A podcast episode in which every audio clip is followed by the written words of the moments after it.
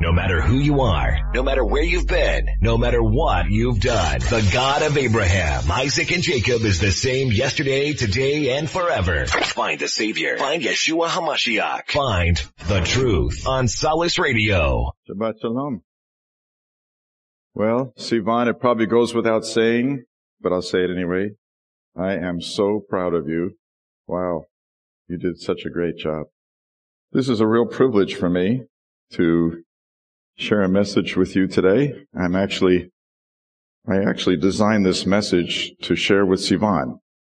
And so, but I, but Sivan is such an unselfish girl. She doesn't mind if you listen in. I entitled this Giants and Grasshoppers. Basically because of the story you just heard with 12 spies and 10 of the spies brought back that bad report and said, there are giants in the land and we're like grasshoppers in their eyes. I don't think they thought that one through.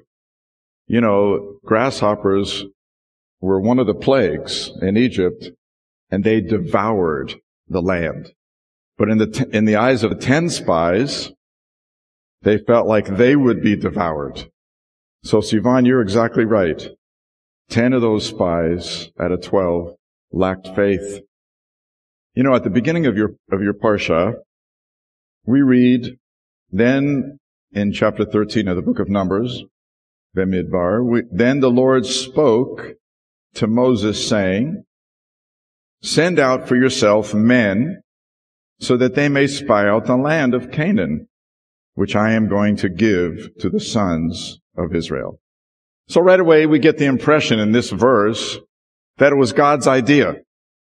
You know, I'm going to promise you something, but I want you to check it out first and make sure you like it. Actually, if we go, if we jump ahead to the end of the Torah, to the book of Devarim, to Deuteronomy, we discover there, Sivan, can't remember if we talked about this or not.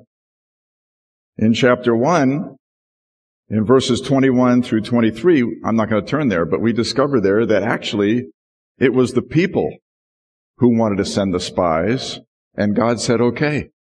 This is striking to me. It may not be to you, but this is striking to me because God's word is so reliable and the veracity of God's word, the truth of God's word brings such great expectation, not like, oh, I hope it will happen, but my hope is in His word. It brings such great expectation that to think that we could rely on our own eyes and our own senses rather than on God's word and his promise is laughable. We do it all the time. And I'm not saying we even laugh about it, but sometimes God laughs, sometimes he cries. In fact, uh, in this parsha, he says, how long will these people spurn me and my work. How much should I put up with? And Sivan mentioned it. You mentioned it. You, know, the Lord said, I'm through. I'm done with their unbelief. Moses, I'm going to make you and your descendants the new people of Israel. Oh, wait a minute. God was suggesting replacement theology. Do you know who fought God against replacement theology? Moses. No, Lord, you can't do that. Your original theological position was correct. no matter what Israel does, you will always be faithful to the people. Replacement theology is not an option, Lord. Please forgive them. And the Lord says, okay, according to your word, Moses, I forgive them this sin but they're going to have to suffer the consequence. That's, that's why all the generation died in the wilderness. The 12 spies. So, Sivan, you've probably heard this one, but I'll share it anyway. There was a yeshiva bochur, a yeshiva student who was walking on his way to class from home, going to school, and he was passing by on a street and it had a, a wooden fence with a school inside, a wooden fence, children's school, and he heard he heard the children canting, you know, like chanting. Twelve spies, twelve eyes, twelve spies, twelve eyes. And he thought, my gosh, they're recounting the parashah. This is the week of Shalach. And so he, he walks around the wooden fence until he finds a little hole in the wooden fence and he sticks his eye in the wooden fence and he, and, and all of a sudden, boom, he gets poked in the eye. And then he hears 13 spies, 13 eyes, 13 spies, 13 eyes. Okay. It was funnier the first 12 times. So what makes someone feel like they are a grasshopper and everybody else is a giant? Huh, Sivan? What makes people feel like they're a grasshopper and everybody else is a giant? You know, it's hard to overcome. From your parsha, let's find out. Numbers chapter, chapters 13 to 15.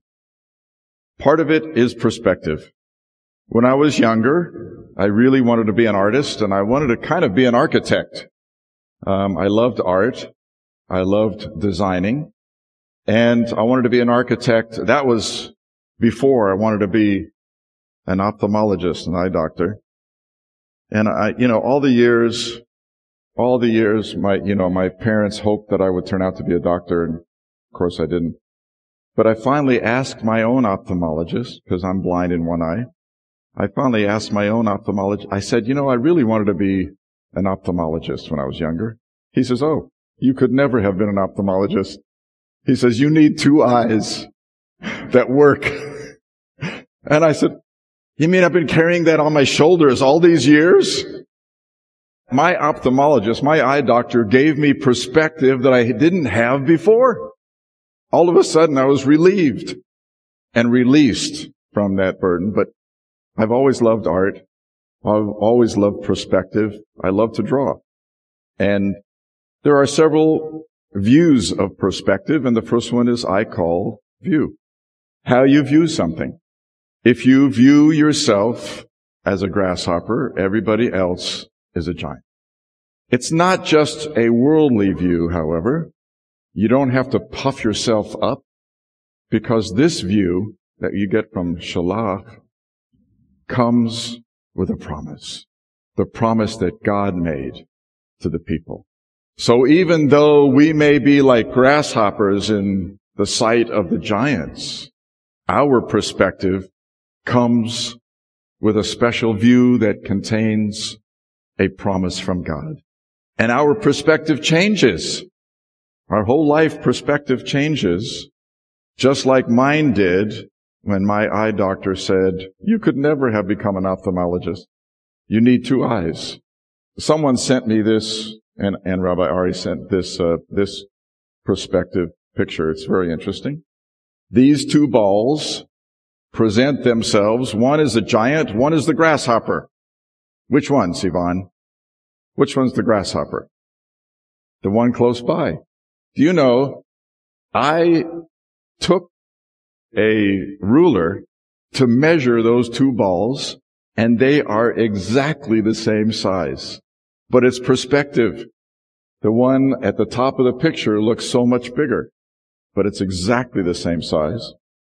God's point of view is the one that we want to adopt, and it gives us the sort of perspective that brings everything into focus and the proper view. The second perspective that I'd like to look or like to examine, I call time. Perspective of time.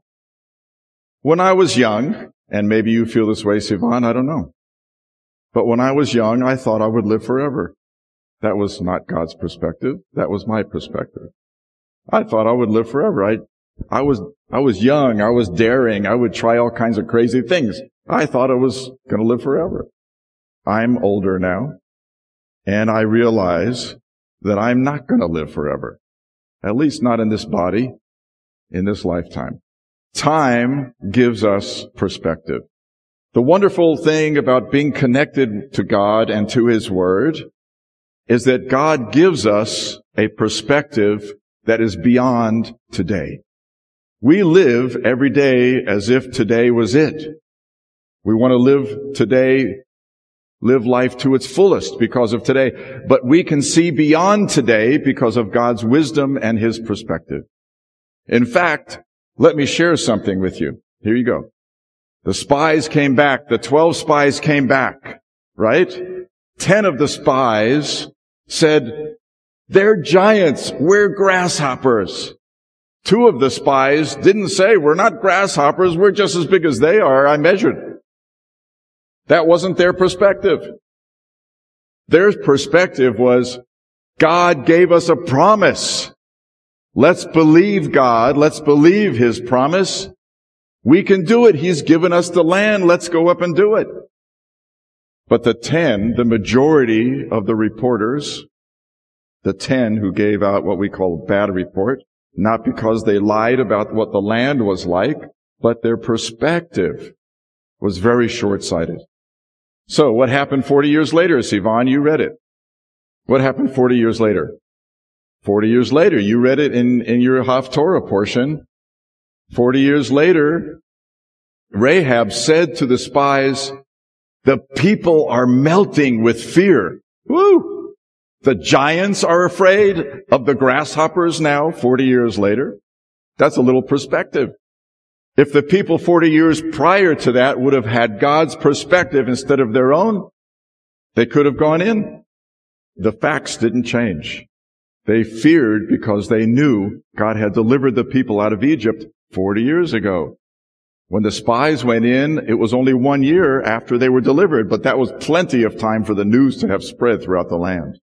Time, a perspective. 40 years later, the giants were afraid. The final perspective, which is based on the first two I shared with you, I call one the heavenly perspective or eternal perspective. From God's perspective, man is like grass. Sivan, I have to say to you, you know, it was like you brought me to tears today. Not because of the excellence of your study. That was, you did an absolutely wonderful job. Very proud of you for that. But just seeing you, I thought, how did my little granddaughter grow up so quickly? You look so beautiful. You look like a young woman. Yesterday, you were just a little girl running around. God gives us this perspective in Isaiah chapter 46, verses 9 and 10. The Lord, you know what? I'm going to read that. I think it's worth it. Isaiah 46. I am God. There is no one like me. Declaring the end from the beginning. God's eternal perspective. No one can do that. People can predict. Most of you watch false prophets every day. That's on the Weather Channel. I am God. There is no one like me who can compare with you, Hashem. I declare the end from the beginning. This is also God's pers- perspective, but it's really an earthly perspective from God concerning man. He says this, all humanity is like grass. All its loveliness is like the flower of the field. The grass withers, the flower fades, when the breath of the Lord blows upon it. Surely the people are grass. The grass withers, the flower fades, but the Var Elohim, the word of our God, the Var Elohim, stands forever. Sivan, today you are the most beautiful girl in my eyes. In a number of years, your flower, your beauty will begin to fade. Huh? I know it's awful, isn't it? But today, you're not using any makeup and you are beautiful. Tomorrow, to get beautiful, you might start using a little paint. okay, it's alright, you know. I heard somebody once say if a house needs painting, paint it. I better stop. But I'm, I'm really looking at, I'm really looking at it from an older person's perspective. The word of, Lord, of the Lord is eternal. We are temporal. Isaiah chapter 40 verses 6 and 7. Okay, I just want to run through some principles with you. You don't like that? I know. It's terrible news. But I will say this, Sivan. Your beauty will last for a while. I'd say use it to the fullest. Be beautiful. In the parasha today, beauty comes with a promise. The land is beautiful. The fruit is wonderful. It's everything God said it would be. But we can't go in because of the giants. It is a land flowing with milk and honey, but we can't take it. There's a difference between a promise and a vain desire. I hope we can understand this difference, and I hope you can, Sivan. A vain desire causes us to desire something and even motivates us to get it. But when the price begins to go above and beyond the worth of our own vanity, we give up. It's not worth it. When it starts, when something starts to cost us too much, it's not worth it. When the price gets too high, it's not worth it. The ten spies decided the price was too high to attain the beauty, the beautiful land.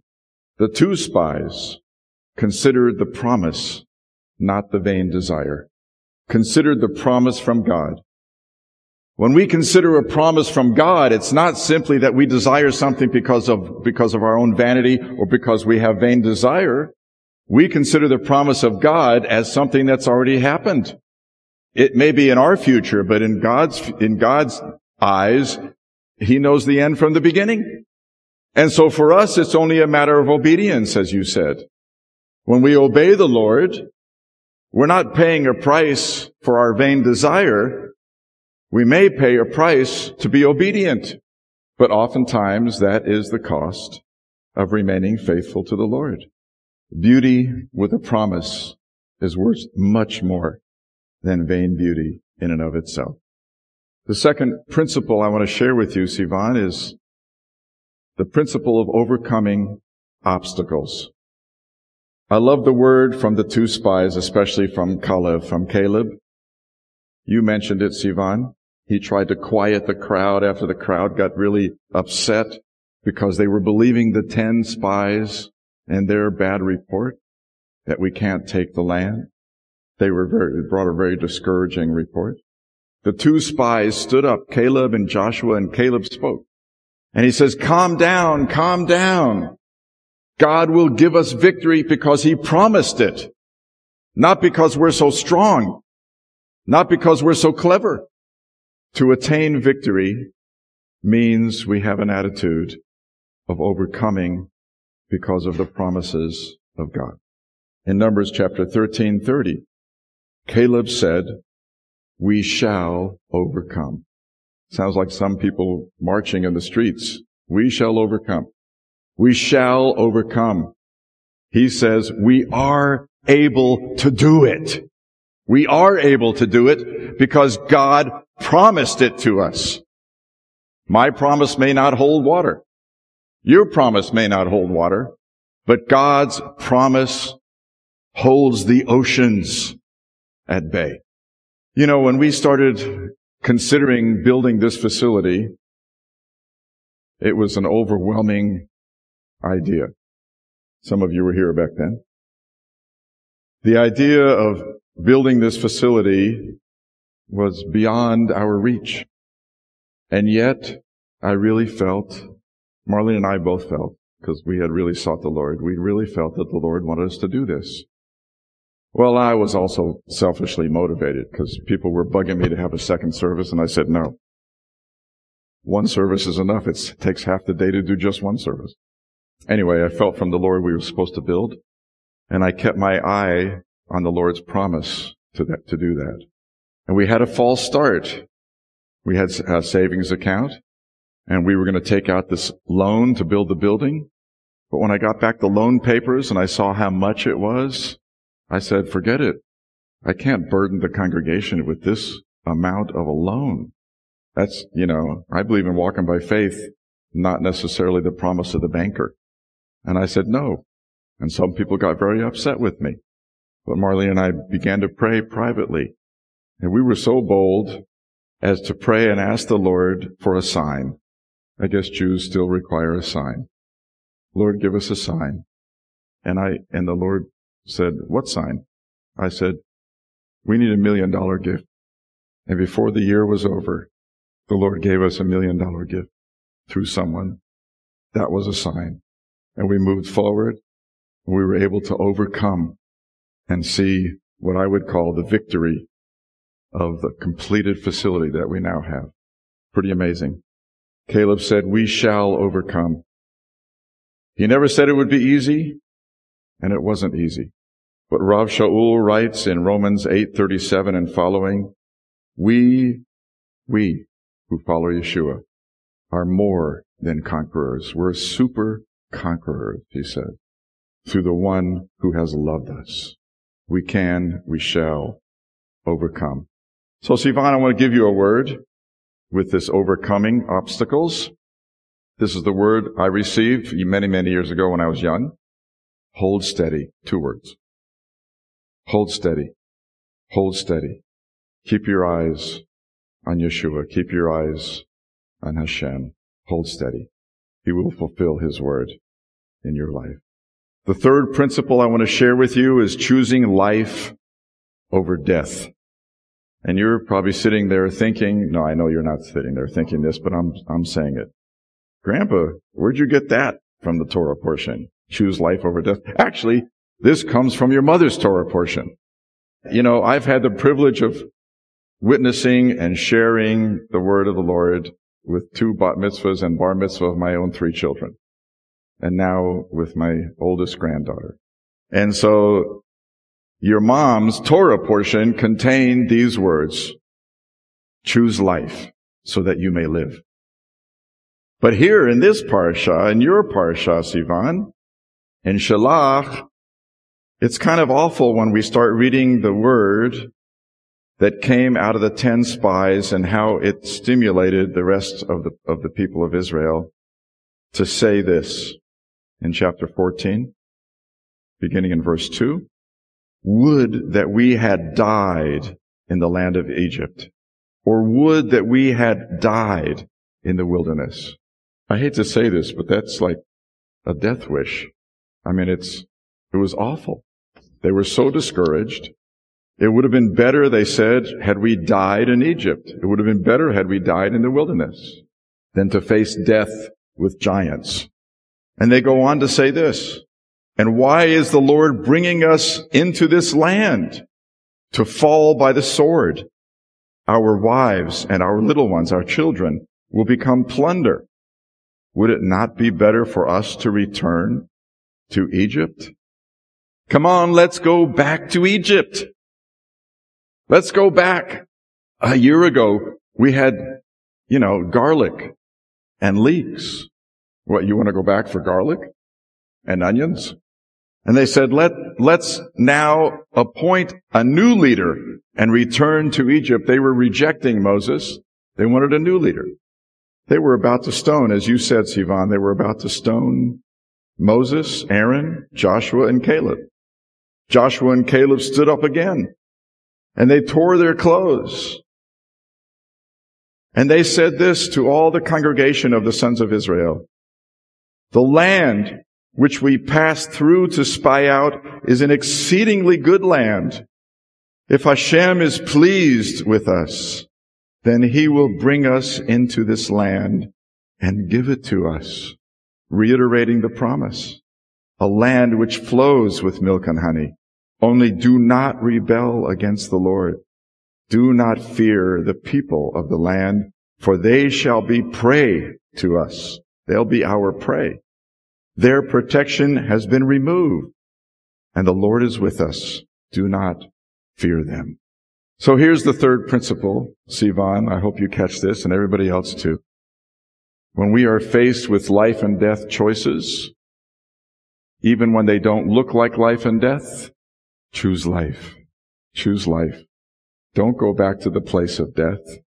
You know, Marlene and I faced many hardships along the road of 45 years of marriage and ministry. And there were times when I felt like, man, I got to exit this. I got to go back. I got to go back where life was fun. I've got to go back where I used to make some money. I got to go back. I had lost my perspective. I was prepared to choose death over life. Israel was prepared to choose, to change leadership rather than humble their hearts and say, Oh my gosh, we're wrong. Let's do what God said. This is all of Israel choosing to be stubborn and obstinate toward God and his promises. They said our wives and our children are become victims. In the end, it was the wives and it was the children who actually gained the promises. They actually gained the promises. These ten spies and the other adults, particularly the males, did not. So the choice, the choices that will come in your life, Sivan, and you are prepared to make choices, and I hope you, and I think you are, you, you're doing a good job already. But when you come to choices or you come to a fork in the road, take a moment to have the right perspective and choose life. Choose life. God is with you. The fourth and last principle that I want to share with you is this one. This is the fourth and last principle. It comes from Numbers chapter 14, verse 24, from Caleb's life. The last and fourth principle is a different spirit. Have a different spirit. Your dad alluded to this when he shared his message with you. Stand for the truth. And this different spirit is found in Numbers 14, 24. And it's again speaking about Caleb. Caleb seems to be the star here. But my servant Caleb, Kalev, because he has had a different spirit and has followed me fully, I will bring him into the land which he entered, and his descendants shall take possession of it, which is quite true. We find that in Joshua chapter 14. This means a complete other spirit. This doesn't mean a compromised spirit or Hey, okay, you don't want to go into the land because of the giants. Let's figure out how we can do this. Let's compromise. Let's, uh, you know, let's kill half the giants at a time. He had a completely other spirit, which was a spirit of faith and trust rather than a spirit of fear. God says, Caleb followed me fully. That is to say, he followed after God in the fullest manner. You said it, Sivan. We're not perfect and God knows it. Following God fully doesn't mean perfection. It means that our heart follows hard after Him. It means that we may be ready to turn and change our ways. It means that we're ready to give up a stubborn heart, as you mentioned with King David. It means that we live an obedient life, not to perfection, although God is perfecting us through it, but we follow hard after God. In fact, God loves Caleb so much in this. He says, Caleb is my servant. Look at my servant, Caleb. Now, in the world of most people, most people don't like the idea of being a servant. I'd rather be the master than the servant. But in the kingdom of God, it's different. We want someday to hear the Lord say to us, this is my servant in whom I am well pleased. Servant comes from the word avodah, avad, which means to work. But it came to mean over years to serve, and it also came to mean to worship. We have a phrase called avodah beshalev. It means the service of the heart. What is the service of the heart? The service of the heart is a connection with God, a humble connection with God in worship and oftentimes in confession and turning away from our own way and turning to God. God loves that. He desires it because he can give us his greatest blessing with that attitude. A different spirit. A different spirit. Yeshua said this, Sivan. He says, I came to serve, not to be served. He also says the greatest among you in the kingdom of heaven will be the servant. So, Sivan, I just share these four principles with you because I believe that they will form and shape your character. Beauty that comes with a promise is much greater than vain beauty, which only exists on the outside. Overcoming obstacles means you walk by faith and not by sight, and you hold steady with your eyes focused on the Lord. Choosing life over death when you have decision making right in front of you, take a moment to take perspective and choose the perspective that comes from heaven. It will always result in life for you, Sivan. Finally, be like Caleb, like Joshua, be of a different spirit. Mazel Tov, Sivan. We all love you so much. God bless you. May the Lord bless you and keep you. May the Lord make his face shine upon you and be gracious to you. May the Lord lift up his countenance upon you and give you peace. Yivarechecha Adonai ve'yishmarecha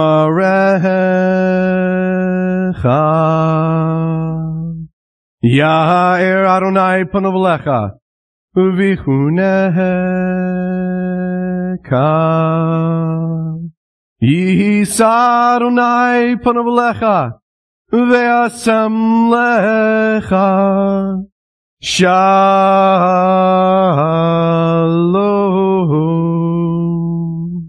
B'Shem Yeshua Meshichenu. In the name of our Messiah, Yeshua. Amen. Shabbat Shalom. On the cutting edge of the Messianic movement, Solace Radio will rock your faith and bring the Bible alive. Find your Savior. Find Yeshua HaMashiach and explore the whole Bible and discover treasures there. Solace Radio.